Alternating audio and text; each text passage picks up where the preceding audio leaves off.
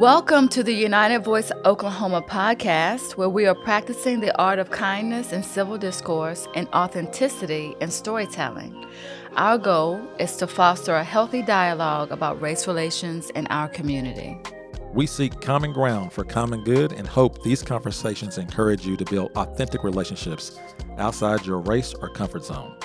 Thanks for tuning in and welcome to the United Voice Oklahoma podcast. Hello, everyone. Welcome back to United Voice Oklahoma podcast. I'm your host, Waylon Cubitt. Uh, and we have kind of rotating hosts coming in, but today I'm going to be joined by our uh, confident, fearless, consistent producer, Mark Narrance. And, uh, and so we're going to go into part two of the conversation with my dad, artist Cubit. Uh, as we kind of celebrated Black History Month by not celebrating the common names that you know, but just uh, getting those local heroes, one that's a local hero to me, uh, and what they kind of deal with on day to day. So we're trying to encourage you, at least I am trying to encourage you to think of Black history as a 365 things. There's heroes in every family that you meet. So, yeah. Mark, are you ready for this? I am, yeah. And and so if if you listeners out there didn't listen to the previous episode, just go back because you'll understand a little more of the context of of how uh, Waylon ended up interviewing his father for this. And um, if you can just prep us real quickly, like you're yeah. you're we're going to pick up right in the middle of a conversation where you started asking him about law enforcement and his view as a black man in Oklahoma of when you were growing up of law enforcement. And so, uh, just from your perspective as a you know a police officer, what do you remember as a child about your view or what he instilled in you as the view of law enforcement? If it's not spoiling yeah. too much of the yeah, yeah, I won't spoil it, but I but I thought that his uh, his idea of law enforcement would be a little bit more uh, in line with the cultural views. But I'm glad he didn't. He was he he he respected law enforcement. He didn't uh, teach me to fear them or scare them. He didn't give me a sit down direct talk like so many of my uh, relatives got. And so I had a really open mind about law enforcement, thank God, or maybe I wouldn't have chosen that as a profession. But this interview, people should know this interview came about because uh, I noticed that my father, through his stories, was experiencing a, a lot of the same uh, obstacles that the people that we celebrate during Black History Month experience. And so I thought that you know I wanted to interview him to so to to so that I recognize that my kids recognize the reason why we always celebrate uh, historical figures in Black history and not just one month uh, of the year. It's because we have them in our own families, and so that that inspired me to interview him and try to figure out, you know, what he went through and how he, he became the man that he did and set me on the path that I'm on. So that's what you're going to listen to, part two of that conversation. Yep, absolutely. Let's go into it, and we'll we'll wrap it up here at the end. Going back to your early years in Oklahoma City, talk to me about what you thought about our police department, the one that I work for now, mm-hmm. the police, then your relationship with the police, any run in with the police, uh, and, and how race might have played a factor in the way you, you engaged with police around here. You know, I, I told you this. Over the years, I never thought about it like this at the time, back in the early 60s. At the time, I didn't think about it. But I had to walk around with a check stub in my pocket. So in case the police stopped me, I could prove that I had a job. Because if you didn't have a job back then, they took you to jail. They took you to jail for vagrancy. Mm-hmm. That's what you went to jail for vagrancy. You didn't do nothing wrong. You got you didn't do nothing wrong. You got put in jail for being unemployed. Now was but, that a was that you think that was for a, that was for black people only. Okay. They did that for they did that to black men and what they did, they used you for for free labor to keep the jail clean and stuff like that. That's what that's what you did. You got on vagrancy.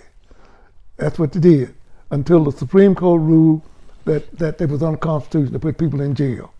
And you have, and, and so you just made sure you always. And so I don't know if you taught me this or not, but I do remember after getting the job, I was working down at, in Norman at Central State Hospital. Remember when I worked mm-hmm. down at Central State Hospital? And I remember uh, throwing away like a thick thing of pay stubs. I carried around pay stubs with me, Mm-hmm. but I don't remember where I got that. Why was I always carrying around pay stubs? Maybe. Uh, but I carried I carried pay stubs, and that's the reason why I carried pay stubs. Because if the police stopped you back then, yeah. you had to you had to prove that you were employed. Right. If you couldn't prove you was employed, then you went to jail, and that just that it just that, it was that bad. But uh, see, at that time, we only had a handful of black officers, and they was mostly uh, down on Second Street and in the black neighborhood. But I don't care what happened, you know, if a white man come through there speeding, he couldn't stop him and give him no ticket. No black officer then then then uh, then then arrest white citizens Or write tickets to them or anything. uh, or give them a ticket or nothing like that. That Right. was that was a no no. Right. Mm-hmm. What was uh what was uh uh so you weren't scared of the police or, or I. I was never scared of the police. I, I was never scared of the police. I always thought that uh, uh, I'd run across some nice guys who was in the police department. And uh, as an example, as an example, you little boy, we were going. I was taking you somewhere. To, it was your birthday, and we was on 30th and Northeast 30th Street. We stopped at 30th and Fond Shield. There a stop sign there. And uh, I moved, uh, I stopped at the stop sign, but you had to go past the stop sign to see what was going on the, the street uh, coming from the from the south. And the police pulled me over right right there at 30th and Prospect, and he made me get out of the car. He made me get out of the car and search me. And you asked me, said, Daddy, why did he do that? I said, I don't know, but he searched me. And I didn't do anything. He said, I run that stop sign. He gave me a ticket. I went to court. And the jury said, I went to Northeast High School. And I know what you're talking about. The case dismissed. yeah, right. Uh huh. The case dismissed. Because you fought the ticket. Yeah, I fought the ticket. Mm-hmm. I went to court and I fought the ticket because I didn't feel like I did anything wrong. You didn't know you you was in the back seat. You didn't feel like I done anything wrong. You standing up there in the back seat. Well, mm-hmm. Daddy, why did he search you? Why did he make you out of the car? And make me put my hands on top of the car where you search me. Right. And, what's uh, the what's the uh uh you you said here's another rule that you gave me. Uh, no, you didn't give me this rule. You cha- you you taught me to always look a man in his eyes. yeah, don't look hold my head up. Uh, would get would get uh, you would get a little forceful about me looking down, talking to you. You want me to you want me to hold my head up when I was talking to you. Uh, but you also said a statement that you know when you was growing up you couldn't look You know, a, you a, a white man in the face. No, you didn't look a white man in the face. You looked down at him. You didn't look at him. You didn't call him no lie. I don't care how, how big a lie it was. You, you didn't call him a lie. Right. You tell him he was mistaken. Why did you change from you having to hold your head down and teaching me and almost demanding me to hold my head up Well, and look him in the eye, no you, matter you, who it uh, was? you already remember you was a, you a man. You a man. You look a, a one man look another man in the face. Look him in the eye. You don't you don't drop your head. That's a sign of weakness. Mm-hmm. That's a what- sign of weakness if you can't look a, look another man in the in the face in his eye. Do you remember when you decided? Was it 1964? Because you always talk about 1964 and the Civil Rights Act. Was that when you decided you was holding your head up, or when did it change for you? It changed for me when I went to work at Demco. That's when I went to work at Demco, and uh, in, in order to to get some respect, I had to show those people out there that I was just as smart as they were. As they were, and it, and it was a learning experience for me, but I was able to talk to them, and come to find out they started listening to me Right. they, what I was saying made sense, and they would listen to me. Yeah. It's not very many uh, uh, guys out there. Come to find out, most of them didn't have a high school education. Right. Uh, they didn't have a high school education. I had one guy I worked with. He couldn't read or write. He never went. To, he only went to the third grade. And he was hired before you. He was hired for me. He had. He was there 16 years when I got there. It sounds so crazy. I'm Uh-huh. laughing because it sounds so crazy that Uh-huh. it took a, a an act of Congress, so to speak, to for two people to be hired at a place Uh-huh, where they were but you- hired. uh-huh. And you had a high school diploma. Yeah, I had a high school diploma, and then that's a. You know, it was a. He himself going to look down his nose at me. I could read and write, and he couldn't. Right. He would bring he would bring stuff to me to read. Uh, the instruction come to come to us of what to do with what we supposed to be doing. It was always in writing. He couldn't read it. I had to I had to read it for him and tell him what to do. Yeah. And so that's when you started saying, you know, there's Mm-hmm. no difference. No, that that really no difference. They, they went. Most of those kids, most of those guys that worked there, they either went to U.S. Grant, Capitol Hill High School, or Southeast. That's where they all. That's where most of them went to school at. Right. And then they took. They had shop and stuff like that where we didn't have. In my school, we didn't have that kind of vocational training. Right. So you learned it all from Scratch. I learned it all from that vocational training Right. uh, uh, uh, training from right there. And this was a machine company that we manufactured from take bars, a piece of bar steel, and make the product yeah. from scratch. You talked about recently, uh, which really kind of prompted me to kind of have you talk about this during this month. And right now is uh, your good friend died last week, uh, Willie. and uh, and I remember you talking about Willie, but I don't really remember Willie per se. So I assumed Willie was a black guy. No, Willie was white. Yeah. Willie was white. He was a he was a man who did not see color. Willie never saw color. And he worked for you. He worked for me. Willie worked. Uh, he didn't work for me his, his, his entire tenure at Demco. He worked Demco like 35 years. I worked there 30 years. Willie was there when I started, right. but he worked the second shift. And you got promoted over him. I got promoted over him, and uh, I, could- I got promoted over a whole lot of guys. And uh, they sent me, they sent me to school. They sent me to OU, uh, to, uh, University of Oklahoma, school to learn how to supervise. Uh, I had to go there for six weeks. They sent me to University of Texas to learn how to deal with people. Leadership training. Leadership training, uh huh right.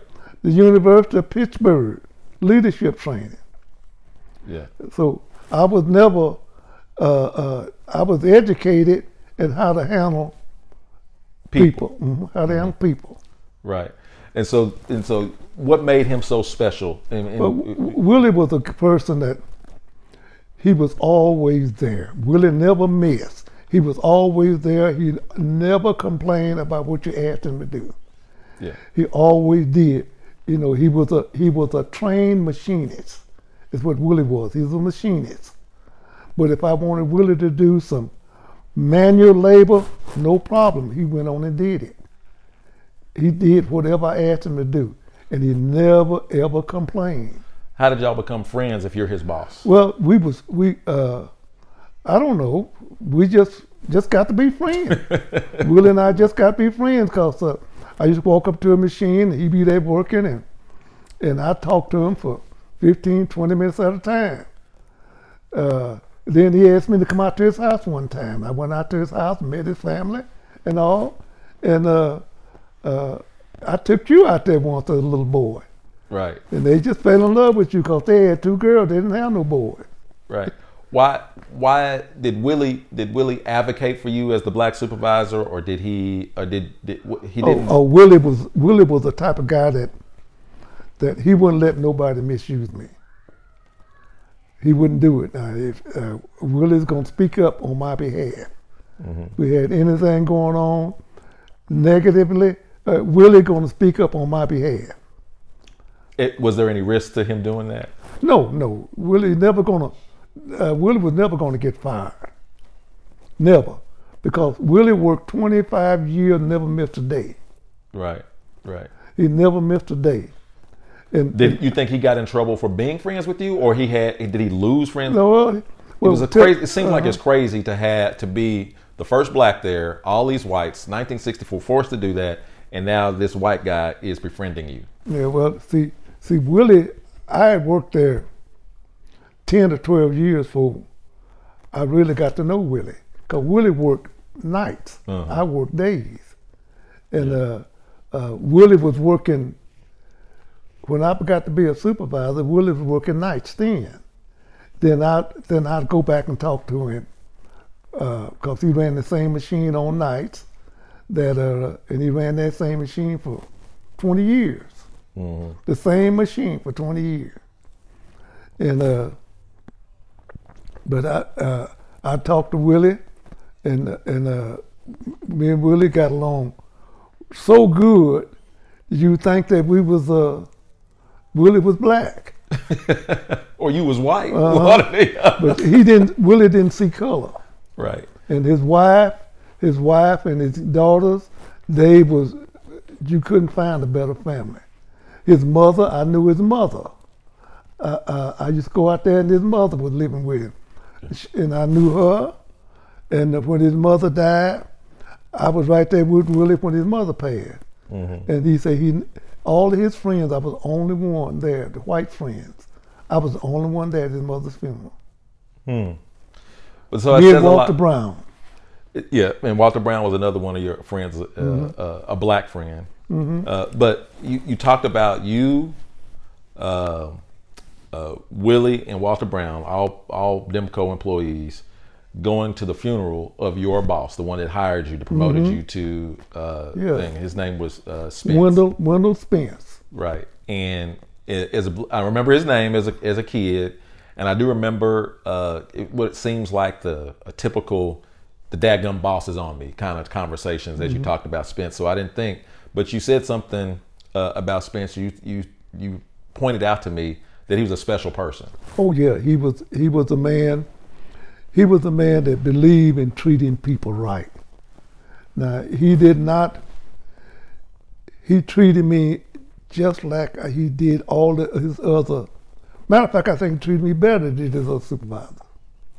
Because you know you you get to know a person when you work with them daily. See, I was uh, my office. He and I shared an office together. Talk about that. Yeah, that's- I think that's an interesting story. Yeah, he he and I shared an office together, and uh, it seemed like everybody was, was scared to talk to me because he and I sh- shared office space. See, we could sit. His office was, was he could look over the whole plant from his office, and by me sitting in the office too, I could look see the whole see what he's seeing. Right. And, but you uh, said that it, that was intentional about why he put you up there. Oh, that was ten- that was tension. They thought that uh, there was other guys wanted that job. There was other people wanted that job, but he came to me and told me that there was going to be a, a position and opening up. Are you? Would you be interested in it? I said, "What is it?" He told me what the qualification was and all that. He said, uh, "He said I'm going to write the qualification to meet you, your skill." Nobody else can can uh, uh, won't- won't won't be able to qualify. He said, "I got to I have got to go ahead and interview all applicants. I got to interview them, Said, but the job is yours if you want it." Mm-hmm. And he didn't and he told you to keep it secret. He told me to keep it secret, and when I signed the when I signed up for the job, they was gonna post the job on the bulletin board, and if uh, not to sign it up there in the plant, sign it in the warehouse somewhere out of the way place, and wait till the last day. You when I think about that, that because I've known, I've, I've worked in uh, for a long time, and it seems like if they know, maybe he was doing that because if your your paperwork wouldn't go through, or they'll find something wrong with your paperwork, but by not giving them no time to deal with it, by going the last day, it kind of sealed it that it would get to him. Oh, as you see, uh, they was, they was. I'm thinking that he was, he had written the job description to fit me. Right. Nobody else had the experience that he was calling for, but me. Right. There were a lot of them was was uh would have made good supervisors and all, but they were they didn't have all the experience that I had. Not by the job description. Not job, job description. right. Right. Not a job description. Right. And then I was one. I was one. I was good at training people. Uh, I was good at training people, and uh, they sent me uh, to Kansas to train uh, people at another plant in Kansas and stuff like that. And it, it was very successful. Right. I was very successful at it. So, it, so Spence, by doing that, changed the whole trajectory of your life. Oh, he did. He he did. He made me hear. Uh, he told me. He said, "Look, I'm gonna. The the pay rate is gonna be. Is gonna be low to start with." He said, "But don't worry. I'm gonna take care of you." My very first review, he gave me a ten thousand dollar year raise. Yeah. Yeah, he gave me a ten thousand dollar year raise, and that was a big jump. Yeah. That was a big jump in 1970. In 1975, that was a big jump. Right. Right. Mm-hmm. Yeah, I'm making I'm making twenty thousand dollars a year in 1975. By 1980, I'm making twenty thousand dollars a year. Right. Mm-hmm. No, that's good. Yeah, I was making. See, I was I took the job making twelve hundred dollars a month. Twelve hundred dollars a month. Uh, no, it was twelve thousand dollars a year. Mm-hmm. And when they gave me that ten thousand dollar raise, they put me up to to twenty two thousand dollars a year, back in nineteen seventy seven, and that was a that was a big jump. Right. Yeah, that was a big jump in salary. And it and and for me and my sister, um, and I won't speak for her, but I can tell you for me that uh, it felt like. Uh, you know, I watched Leave It to Beaver, and I always talk about when people ask me to talk. They say, "How did you grow up?" And I was like, "I didn't grow up hard. I, I had my own room, my own TV. I, I grew up like the black Leave It to Beaver is what I what I say." And so when you when you talked about what Spence did for you and how he changed the trajectory and not using color as something to push you back, but he used his influence uh, to to to create a way for you. He didn't give it to you; you had to work, No, but but he gave you an opportunity. he gave me an opportunity, but I had to I had to keep proving myself that I was could do the job. I could I could do the job, and one of the things they wanted they wanted me to do is to make sure that the employees were happy. They wanted to make sure that that they didn't want no disgruntled employees. You know, and it's hard to have twenty or thirty meet people Keep him happy, keep them all happy Right. at the same time. right? You had, I had some, I had some males and some females. I had, I only had uh, two black females, Right. and had one. She was always late, but she worked. She worked. She was a hard working woman, and she had seven kids. I never forget. She had seven kids, and her husband had died, and uh, but she could never get to work on time. And and and I told her that you know with with her tardiness that we were going to have to do something, and I suggested to her that you since you can't get here in the morning at seven o'clock, why not? Can you get here at, at, at four o'clock in the evening? So you go on the, go, go on the second shift. You get here at four o'clock in the evening. And that way, that way you'll never be late. You got all day long to get up. right. And she did. She took. That's what she did. That's what she did. Mm-hmm. So I, I want to. I want you to, and I'm gonna move from. There's so many stories I, I want to have because I just want to capture this not only just for Black history, but I think it's history for our family. Just having this conversation with you. But the uh, uh, I never had any kind of like uh, hate or I was never uh, I never was scared of white people or thought anything different about white people. I always the, the I, I knew about racism. I knew about all this kind of stuff. But when it was growing up, you didn't talk about the racism very much. You didn't talk about the struggle very much. You you did say, "Hey, be careful." You know, you gave these little hints uh, that that I was black, but you never uh, raised me to think differently about uh, the value of my relationships with people because of their color. Oh, you How- know, how is that? How do we get to Uh, that? well, you know, if you notice, if you notice, see, you was raised next door to a family. My best friend was white. Yeah, They- they're next door to a family that were they were ultra. Uh, uh, uh, they didn't liberals. Liberal, yeah. They were uh, ultra liberal, and, and they didn't see no black people. They saw people, and and and that's the way. Uh, uh, and that's how you grew up with Joy and Janie. They were they were your good friend. You didn't see no, you didn't see no color. They never saw color with you, did they? no, No, they never mentioned it. Well, we never. I mean, I, we saw color. Uh-huh. We like. I mean, we saw color, uh, but but we, we weren't. You didn't. You didn't let me think that they were bad people or superior. No, no. Because of their because of their color. No, you know, and, and y'all all went to school together, went to Redwood together. Everything was the same, and uh, uh, uh, but uh, I never felt like that. I never hated white people, uh, uh, anything like that. And, and, you know, it was it was uh, you would think at some of the things I went through with and seen happen to blacks, but I never I never hated white people. They Right. were they were they were uh, I said there was some good ones and some bad ones. You know, there was people that there were people who were uh, who were uh, uh, would would use the N word a lot, but then on the job they use the N word. I uh, you know, rather than going around getting mad and talking to them and, and confronting them about, it, I just let it go through one ear and out the other one. Right. You let your performance do the speaking Yeah, for you. yeah, yeah. Let one ear go one ear and out the other one. Don't don't let it bother because you'll be walking around mad all day long, and you can't do your job if you're not if you're mad. As, all, as long as they did what I asked them to do, and that, see see and that was a that was the one thing Spence told me when I became a supervisor. Two things. One, I don't want you out there doing any physical work. Your job is to see that they do the work and do it right. That's your job.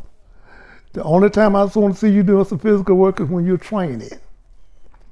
And then the other one is don't let them talk back to you. Mm. You, you don't let them talk back to you. You talk back to them, you suspend them. He, did he anticipate because you were because you were being the first black I was black because there was going to be some that that going to resist my authority. Right.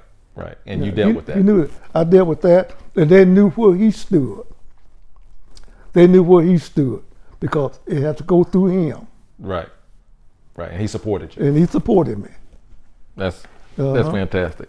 So I'm going to move ahead and try to finish, but um, you have, Dad, you have been uh, amazing. It, just when I look back at every stage of my life, if I decided I was going to uh, quit the football team and do this, you said, "Well, you got to finish. You don't quit nothing."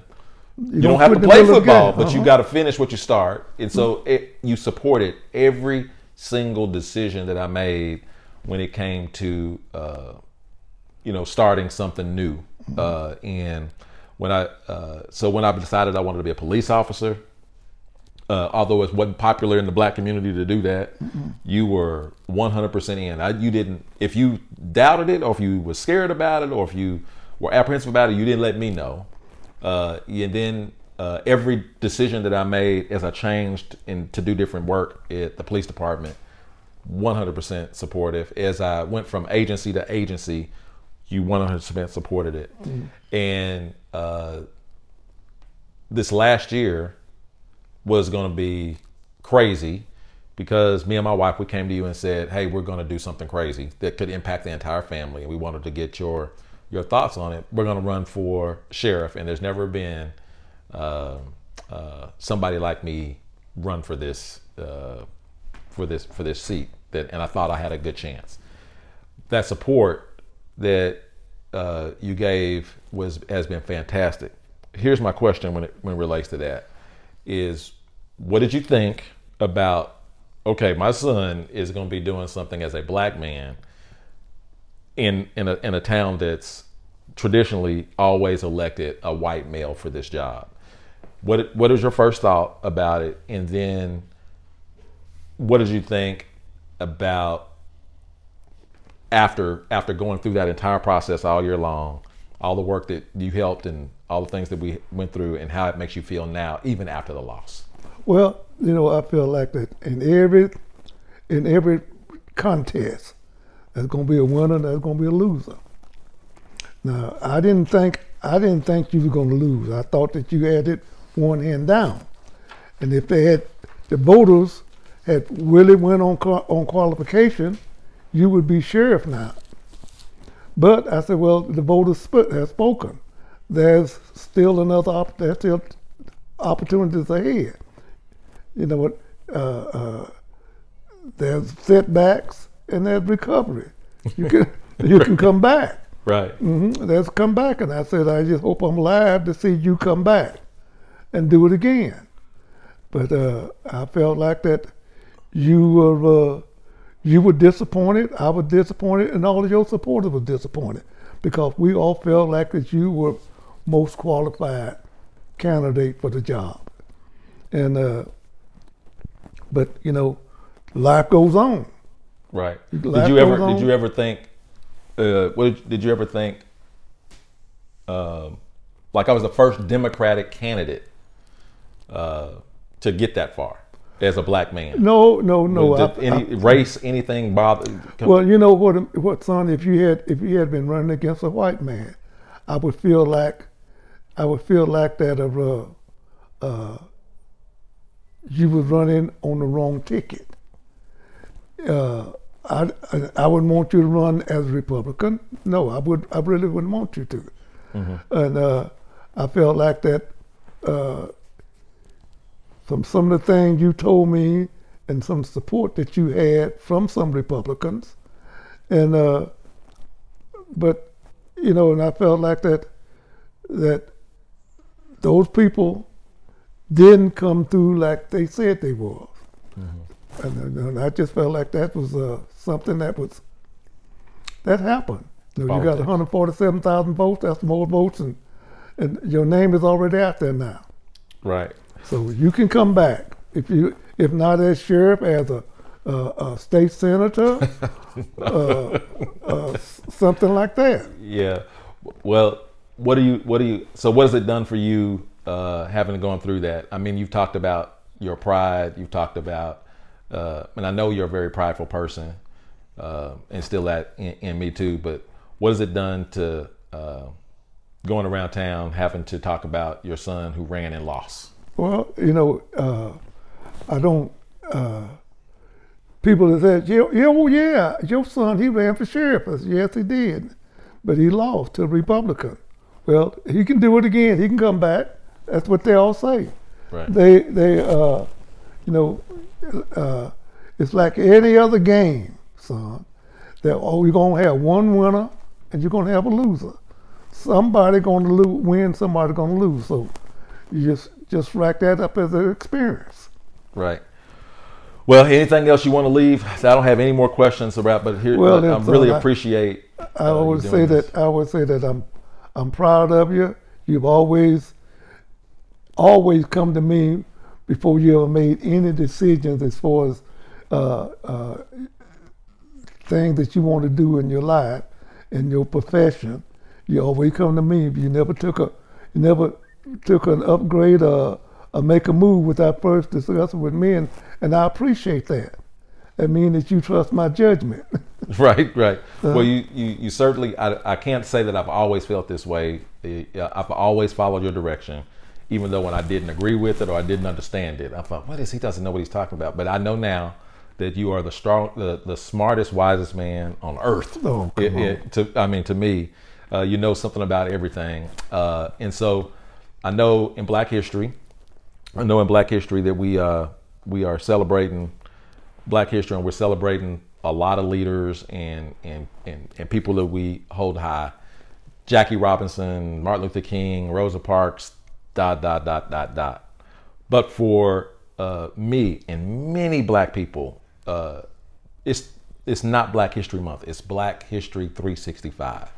To know that my dad uh, held his tongue, act like he didn't hear those things, working twice as hard, coming in early, doing all those things to make a way for me and my sister and my mom and the rest of our family, uh, to me, should never be forgotten.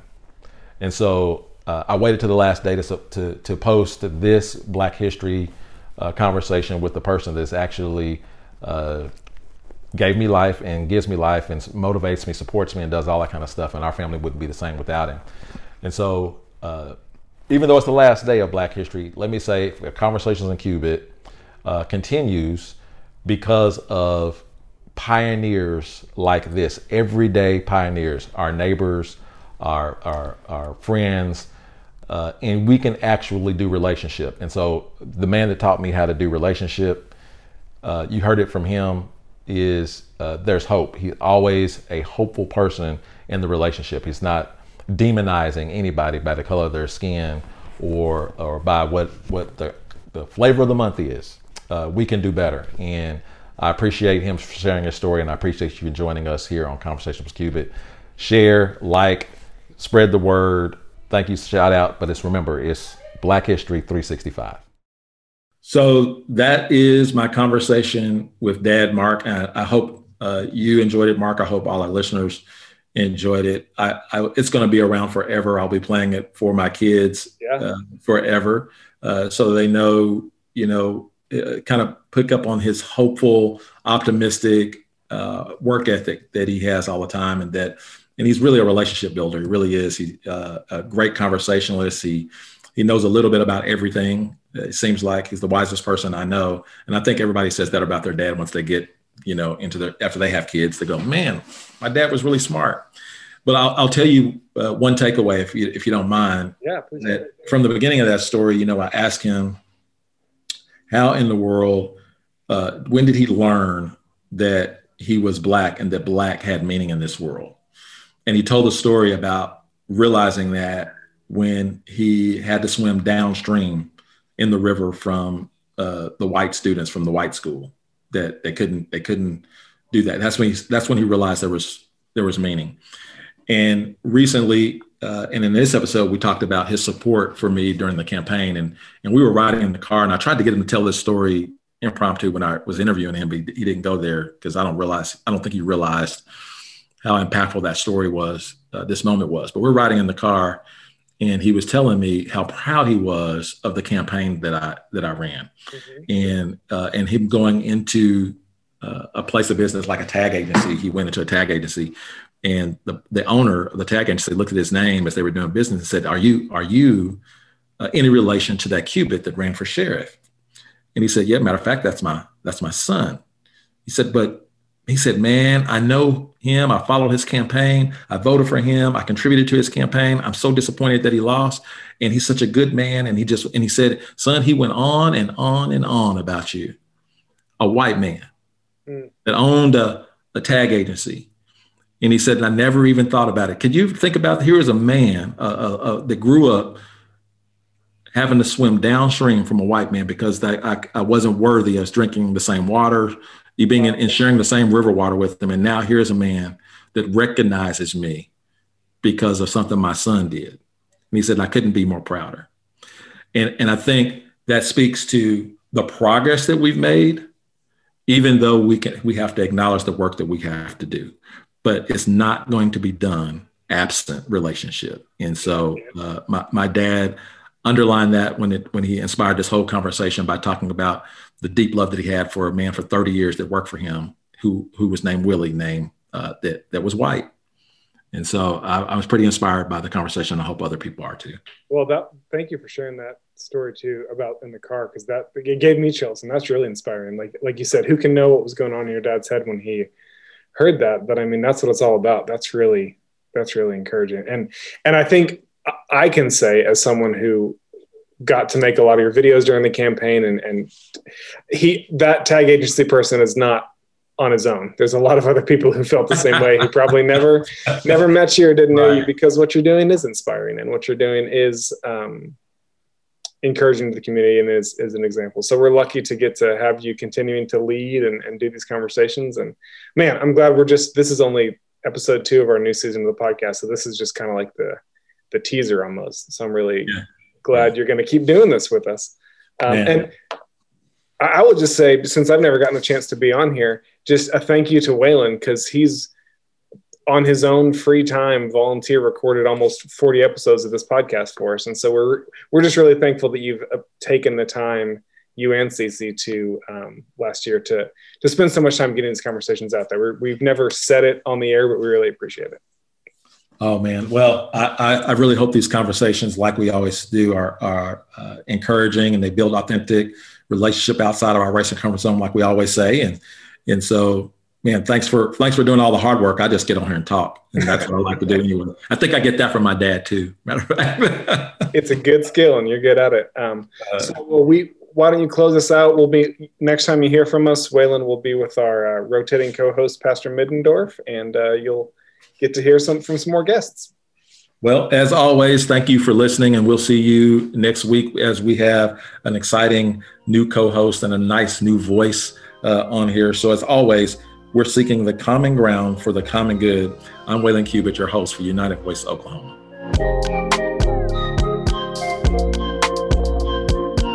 Thank you for listening to the United Voice Oklahoma podcast. For more episodes, subscribe on iTunes or your favorite podcast app. If you like what you heard, please take time to leave us a review and share it with your friends and family. It really does help us to get these conversations out to more people. This podcast is a production of United Voice Oklahoma, one of the initiatives of the Stronger Together movement, and is produced by OKC Good and Reese Black. For more stories promoting a healthy relationship on race in Oklahoma, follow United Voice Oklahoma on Facebook or visit unitedvoiceok.org.